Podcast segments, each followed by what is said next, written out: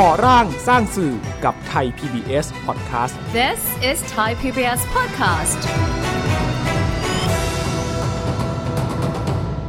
ในช่วงปี 2549 ซึ่งเราเข้าใจดีว่าตอนนั้นมีการกระทำรัฐประหารนะครับ แต่ก็เป็นรัฐประหารที่ที่แปลกนะครับก็คือก็เหตุผลหนึ่งซึ่งไม่ได้พูดตอนตอนวันที่รัฐประหารโดยตรง แต่ว่าคณะรัฐประหารเนี่ยได้พูดในช่วงวันต่อๆมาเนี่ยว่า เป็นหนึ่งในสาเหตุของการกระทำรัฐประหารก็คือ รัฐบาลก่อนหน้านั้นเนี่ยมีการเข้าไปแทรกแซงสื่อ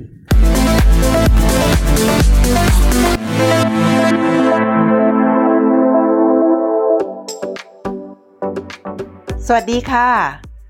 ต้อนรับคุณผู้ฟังและคุณผู้ชมทุกท่านมาพบกับ ก่อร่างสร้างสื่อทางไทย PBS ค่ะ รายการเรามาพบกับทุกท่านเป็นประจำทุกวันจันทร์ถึงวันพฤหัสบดีนะคะ เวลา 22นาฬิกา15 นาทีถึง 22นาฬิกา30 นาทีโดยประมาณค่ะ วันนี้เราคุยกับคุณชวรงลิมปัทมปานีนะคะ สวัสดีค่ะคุณชวรงคะสวัสดีครับ ถ้าย้อนถอยไปต้องบอกว่าในวงการสื่อสารมวลชนบ้านเรา มีความเปลี่ยนแปลงหลายครั้งมากนะคะ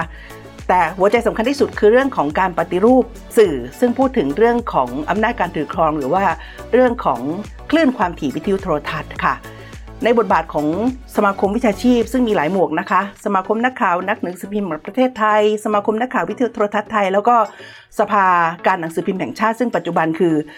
สภาการสื่อมวลชนแห่งชาติเนี่ยเกี่ยวข้องหลายระดับเลยคุณเชารงเล่าในช่วงที่สำคัญสำคัญให้ฟังหน่อยค่ะ ครับจริงๆแล้วแนวคิดเรื่องการปฏิรูปสื่อในสังคมไทยเนี่ยเกิดขึ้นจริงจังเมื่อหลังเหตุการณ์ ในเดือนพฤษภาคม 2535 นะครับ ซึ่งตอนนั้นเนี่ยก็มีการวิพากษ์วิจารณ์เรื่องบทบาทหน้าที่ของสื่อโดยเฉพาะสื่อของรัฐนะครับที่ถูกนำมาใช้เป็นเครื่องมือในการโฆษณาชวนเชื่อของฝ่ายรัฐบาลนะครับจนนำมาสู่หลายคนก็บอกว่าด้วยการที่สื่อโทรทัศน์ถูกปิดกั้น แล้วถูกนำมาบิดเบือนข้อมูลข่าวสารในช่วงนั้นเนี่ย จึงทำให้เกิดความรุนแรงขึ้นนะครับในเหตุการณ์วันที่ 17 ถึง 20 พฤษภาคม 2535 หลังจากนั้นจึงมีเสียงเรียกร้องให้มีการปฏิรูปสื่อ ซึ่งจุดมุ่งหมายจุดมุ่งเป้าตอนนั้น คือการปฏิรูปสื่อวิทยุโทรทัศน์เป็นหลักนะครับ ซึ่งมันก็สะท้อนออกมานะครับในช่วงหลังจากนั้นก็มีตั้งแต่การเเกิดขึ้นของสถานีโทรทัศน์ ITV นะครับซึ่งเป็นทีวีเสรีในตอนนั้นนะครับ แล้วก็ต่อเนื่องนะครับมาถึงการยกร่างรัฐธรรมนูญในปี 2540 นะครับ ซึ่งก็มีความชัดเจนว่าให้มีการจัดสรรคลื่นความถี่นะครับโดยมีการจัดสรรให้กับภาคเอกชนเพื่อที่จะไปหรือภาคชุมชนนะครับ ไปทำบริการอื่นๆนะครับที่เป็น ประโยชน์เช่น บริการสาธารณะนะครับบริการชุมชนอย่างนี้เป็นต้นนะครับ แต่ว่าการปฏิรูปสื่อตามที่ใส่ไว้ในรัฐธรรมนูญ2540เนี่ยมันก็ไม่ได้เกิดขึ้นในทันทีทันใดนะครับก็จะเห็นที่เป็นรูปธรรมที่ตอนนั้นเราเห็นชัดเจนก็คือการเกิดขึ้นของสถานีโทรทัศน์ไอทีวีแต่ว่าในที่สุดแล้วเนี่ยเราก็พบว่าสถานีโทรทัศน์ไอทีวีเองเนี่ยก็ไม่ได้ เป็นไปตามเจตนารมณ์นะครับของการปฏิรูปสื่อที่แท้จริง คือเป็นสื่อที่ภาคเอกชนเป็นเจ้าของจริงๆแต่ว่าสุดท้ายแล้วเนี่ยก็ยังมีการเปิดโอกาสให้ภาครัฐเนี่ยซึ่งเป็นคู่สัญญาเนี่ยเข้าไปคือรัฐบาลเนี่ยสามารถที่จะเข้าไปแทรกแซงได้นะครับผ่านทั้งในรูปแบบของหน่วยงานที่เป็นคู่สัญญา แล้วก็ทั้งในรูปแบบของอการดำเนินธุรกิจนะครับ ซึ่ง ตอนนั้นเนี่ยก็เลยมีการพูดกันว่าการปฏิรูปสื่อเนี่ยมันยังไม่เกิดขึ้นแท้จริงเนี่ยมันจะต้องทำยังไงนะครับ ก็เข้าใจว่ามีความพยายามในการที่จะทำการวิจัยขึ้นมานะครับว่าเราจะปฏิรูประบบสื่อในประเทศไทยเนี่ยอย่างไรนะครับ ซึ่งตอนนั้นผมเข้าใจว่าคณะนิเทศศาสตร์จุฬาลงกรณ์มหาวิทยาลัยร่วมกับสถาบันวิจัย เพื่อการพัฒนาประเทศไทยเนี่ยก็ได้ ร่วมกันวิจัยตอนนั้นนะครับแล้วก็มีข้อเสนอหลายเรื่องนะครับ เราก็พบว่าอย่างที่ที่เรียนก็คือว่า 10 ปีนะครับหลังรัฐนูญปี 40 เนี่ยการปฏิรูปสื่อวิทยุโทรทัศน์เนี่ยมันก็ยังไม่ได้เกิดขึ้นซะทีเดียวนะครับ เรื่องของไทย PBS นะครับเรื่องของอการให้มีทีวีสาธารณะเนี่ยจึงถูกหยิบยกขึ้นมาปัดฝุ่นอีกครั้งหนึ่งในปี 2550 ครับค่ะ และหลังจากที่ถูกหยิบยกขึ้นมาเนี่ยจุดเปลี่ยนแปลงสำคัญก็คือเรื่องของการเกิดขึ้นโดย การมีส่วนร่วมจากหลายภาคส่วน องค์กรวิชาชีพสื่อก็เป็นหนึ่งในขา นอกเหนือจากฝ่ายวิชาการที่มีงานวิจัยรองรับ แล้วก็ภาคประชาสังคมขับเคลื่อนด้วยค่ะ ความเคลื่อนไหวในกลุ่มของสื่อสารมวลชนเองที่ไม่ได้เฉพาะกลุ่มวิทยุโทรทัศน์เนี่ยนะคะเป็นยังไงบ้างในช่วงนั้นครับก็ต้องเรียนว่าในส่วนของอองค์กรวิชาชีพสื่อเนี่ยได้เข้ามามีส่วนร่วมผลักดัน เรื่องการปฏิรูปสื่อวิทยุโทรทัศน์เนี่ยตั้งแต่หลังรัฐธรรมนูญ2540 นะครับ ก็จะเห็นได้ว่าในปี 2543 ซึ่งมีการออกกฎหมายที่เรียกว่าเพิ่มหยัดองค์กรจัดสรรขึ้นความถี่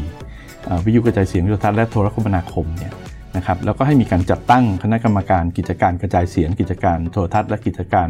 โทรคมนาคมแห่งชาติ หรือว่ากสทช นะครับตอนนั้นกฎหมายกำหนดว่าให้มี 2 องค์กรอยู่ในกสทชนะครับก็คือกสชกับกทชนะครับก็องค์กรวิชาชีพสื่อก็มีส่วนในการผลักดันนะครับในเรื่องการสรรหากสชนะครับแต่ก็พบว่ากฎหมายมีปัญหาในเชิงของเทคนิคนะครับที่ทำให้กระบวนการสรรหากสช คือในฝ่ายคณะกรรมการกิจการกระจายเสียง และกิจการโทรทัศน์แห่งชาติเนี่ยนะครับซึ่งดูทางด้านกิจการบอร์ดแคสต์หรือการกระจายเสียงแล้วก็โทรทัศน์เนี่ย ตรงนั้นเนี่ยไม่มันมันถูกแทรกแซงนะครับทั้งจากฝ่ายหน่วยงานของรัฐ แล้วก็ภาคธุรกิจเอกเอกชนขนาดใหญ่ในขณะนั้นเนี่ยนะครับก็ก็ทำให้ก็มีการต่อสู้เรียกร้องกันในช่วงนั้น จนกระทั่งแม้กระทั่งจนกระทั่งปี 2549 หรือ 50 เนี่ยกสกสช เนี่ยนะครับก็ไม่สามารถที่จะเกิดขึ้นได้นะครับก็เลยทำให้เราก็ไม่มีสถานี รทัศน์ขึ้นมาใหม่ๆ จนกระทั่งถึงตอนนั้นนะครับ อันนั้นก็เป็นบทบาทขององค์กรวิชาชีพนะครับอันนี้พอในช่วงปี 2549 ซึ่งเราเข้าใจดีว่าตอนนั้นมีการกระทำรัฐประหารนะครับ แต่ก็เป็นรัฐประหารที่ที่แปลกนะครับก็คือก็เหตุผลหนึ่งซึ่งไม่ได้พูดตอนตอนวันที่รัฐประหารโดยตรง แต่ว่าคณะรัฐประหารเนี่ยได้พูดในช่วงวันต่อๆมาเนี่ยว่า เป็นหนึ่งในสาเหตุของการกระทำรัฐประหารก็คือ รัฐบาลก่อนหน้านั้นเนี่ยมีการเข้าไปแทรกแซงสื่อนะครับมีการเข้าไปกำหนดไปเรียกว่าไปไปทำให้สื่อเนี่ยบิดเบือนเป็นของตัวเองอะไรเงี้ยนะปิดกั้นเสรีภาพของสื่ออะไรต่างๆนะครับ รัฐบาลที่เกิดขึ้นหลังรัฐประหารเนี่ยจึงเป็นรัฐบาลที่เกรงใจสื่อมากนะครับ เป็นรัฐบาลที่พยายามที่จะแสดงให้เห็นว่าได้พยายามให้เสรีภาพกับสื่อ นะครับแล้วก็สนับสนุนทุกเรื่องที่เป็นเรื่องของการปฏิรูปสื่อนะครับ เราก็มามองว่าเอ๊ะไอ้ปัญหาที่ผ่านมาเนี่ยแม้กระทั่งเราก็พยายามเรียกร้องให้มีไอทีวีแต่สุดท้ายไอทีวีก็ถูกแทรกแซงนะครับจากการเมืองนะครับ ก็จึงเป็นแนวคิดก็ไปคิดเอามาจากตัวงานวิจัยที่ผมพูดถึงตั้งแต่แรกเนี่ยนะครับว่าเอ๊ะมันถึงเวลาแล้วหรือยังที่ สังคมไทยเนี่ยจะต้องมีสื่อสาธารณะนะครับ คือเรามองว่าไอ้การปฏิรูปในภาพรวมเนี่ยมันมันยังไม่เกิดขึ้นเนี่ยมันเกิดขึ้นยากเหลือเกิน มันยังมีขั้นตอนมีอะไรเยอะแยะ ในขณะนั้นเนี่ยก็มีการยกร่างรัฐธรรมนูญใหม่ด้วยนะครับ อย่าลืมว่าปี 4950 เนี่ยมีการยกร่างรัฐธรรมนูญใหม่ด้วย แล้วก็พยายามเอาปัญหาที่เกิดขึ้นจากรัฐธรรมนูญปี 40 เนี่ยโดยเฉพาะในเรื่องของการปฏิรูปสื่อเนี่ยองค์กรจัดสรรขึ้นความถี่เนี่ยมาเขียนใหม่ด้วยเหมือนกันนะครับมาแก้ปัญหาเดิมด้วยเหมือนกัน นะครับแต่ว่าตอนนั้นก็เลยคิดว่าเออถ้าเราทำบางเรื่องได้ก่อนนะครับเราก็จะทำก็เลยมีการเอาแนวคิดเรื่องการเกิดขึ้นของหรือการจัดตั้งสื่อสาธารณะเนี่ยเข้ามาปรึกษาหารือกันนะครับในไม่ใช่เฉพาะองค์กรวิชาชีพสื่อกับองค์กรส่วนอื่น ๆ ด้วยทั้งภาควิชาการนะครับภาคประชาสังคม ที่เกี่ยวข้องก็ได้มานั่งปรึกษาหารือกันว่า มันน่าจะเป็นเเวลาที่ดี นะครับเป็นช่วงเวลาที่ดีที่จะผลักดันเรื่องสื่อสาธารณะนะครับเพราะว่าตัว ITV เองในขณะนั้นก็มีปัญหาพอดีนะครับในเรื่องของการรัฐบาลที่เข้ามาก็มาเอาคลื่นคืนใช่ไหมครับแล้วก็ยึดคลื่นคืนมา แล้วก็เป็นเป็น TITV คงจำกันได้นะครับที่รัฐบาลเองก็ก็งงๆอยู่ว่าเอ๊ะจะทำยังไงกับ ITV นะครับหลังจากที่ไปยึดมาจากบริษัท ITV จำกัดมหาชนแล้วเนี่ย นะครับ ซึ่งมีหนี้สินมีอะไรปัญหากันมหาศาลเนี่ยนะครับ จะทำยังไงกับ TITV รัฐบาลก็ปวดหัวอยู่นะครับ จะประมูลใหม่ก็ประมูลไม่ได้นะฮะก็ติดขัดกฎหมายนะครับ จะเปลี่ยนเป็นสื่อของรัฐก็สื่อของรัฐก็มีเยอะอยู่แล้วอะไรต่างๆ เหล่านี้นะครับ ก็เป็นปัญหาอยู่พอดีนะครับ ก็เป็นช่องจังหวะที่ที่ที่จะผลักดันในเรื่องนี้นะครับ ก็มีการได้พูดคุยหรือว่าในการผลักดันในหลาย ๆ วงนะครับ แล้วก็ผมจำได้มีอยู่วงหนึ่งสำคัญมากนะครับ ก็คือมีการสัมมนานะครับเกี่ยวกับเรื่องของสื่อมวลชน สื่อชุมชนอะไรต่างๆเนี่ยนะครับที่สถาบันวิจัยจุฬาภรณ์นะครับ ซึ่งวิธีการจัดของเขาเนี่ยมีความแตกต่างกับการสัมมนาทั่ว ๆ ไปนะครับ การสัมมนาทั่ว ๆ ไปเนี่ยจะเชิญผู้ใหญ่ เชิญนายก เชิญรัฐมนตรีเนี่ยมาเปิด แล้วก็กลับนะครับ คนที่อยู่ก็สัมมนากันไปนะครับ ผลการสัมมนาก็ ก็ไม่รู้ไปไหนนะครับ เก็บไว้อะไรต่างๆนะครับ แต่ว่าการจัดสัมมนาคราวนั้นเนี่ยผมจำได้เลยนะครับเขาเชิญนายกเนี่ยมาตอนท้ายนะครับ ตอนนั้นก็คือพลเอกสุรยุทธ์จุลานนท์มาตอนท้ายของการสัมมนา คือสัมมนากันตั้งแต่เช้าคุยข้อเสนออะไรต่างๆปุ๊บเนี่ยก็พอนายกมาก็ให้แต่ละกลุ่มเนี่ยมาเสนอแนวคิดเลยนะครับว่าจะปฏิรูปสื่อยังไงจะอะไรยังไงนะครับ ก็มีแนวคิดในตอนกลุ่มสัมมนาเนี่ยว่ามันควรจะมีสื่อสาธารณะขึ้นมา พอนำเสนอเสร็จท่านก็ต้องพูดปิดนะครับ ท่านก็หยิบเอาข้อเสนอต่างๆเนี่ยมาพูดถึงนะครับ ท่านก็บอกว่าประเทศไทยเนี่ยเราจะผมฟังแล้วเนี่ยน่าสนใจมาก ผมเองก็เห็นด้วยว่าประเทศไทยเนี่ยน่าจะมีสื่อสาธารณะแบบ BBC นะครับขึ้นมาสักช่องหนึ่งท่านพูดตรงตรงนั้นณวันนั้นนะครับ เราก็จับกระแสตรงนี้กันมาว่า เอ๊ะ แสดงว่าท่านนายกสุรยุทธ์เนี่ยมีแนวคิดในเรื่องนี้นะครับ ก็จึงมีการไปพูดคุยต่อนะครับกับทาง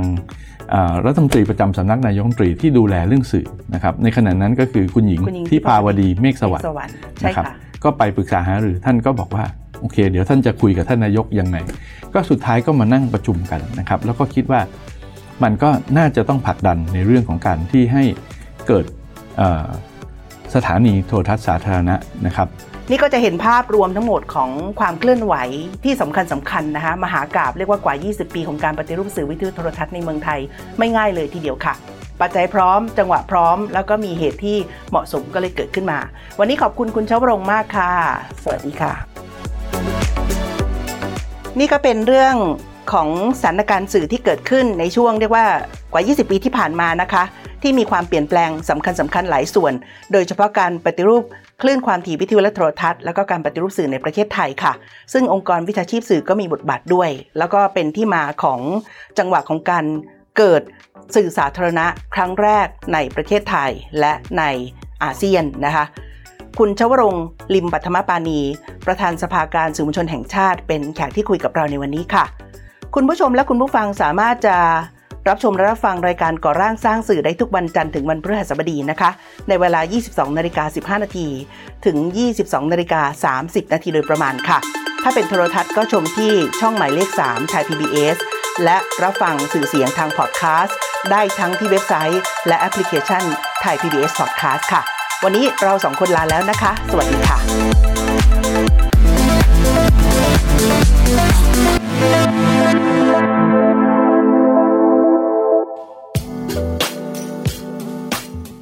รายการทางเว็บไซต์และแอปพลิเคชันของไทย PBS Podcast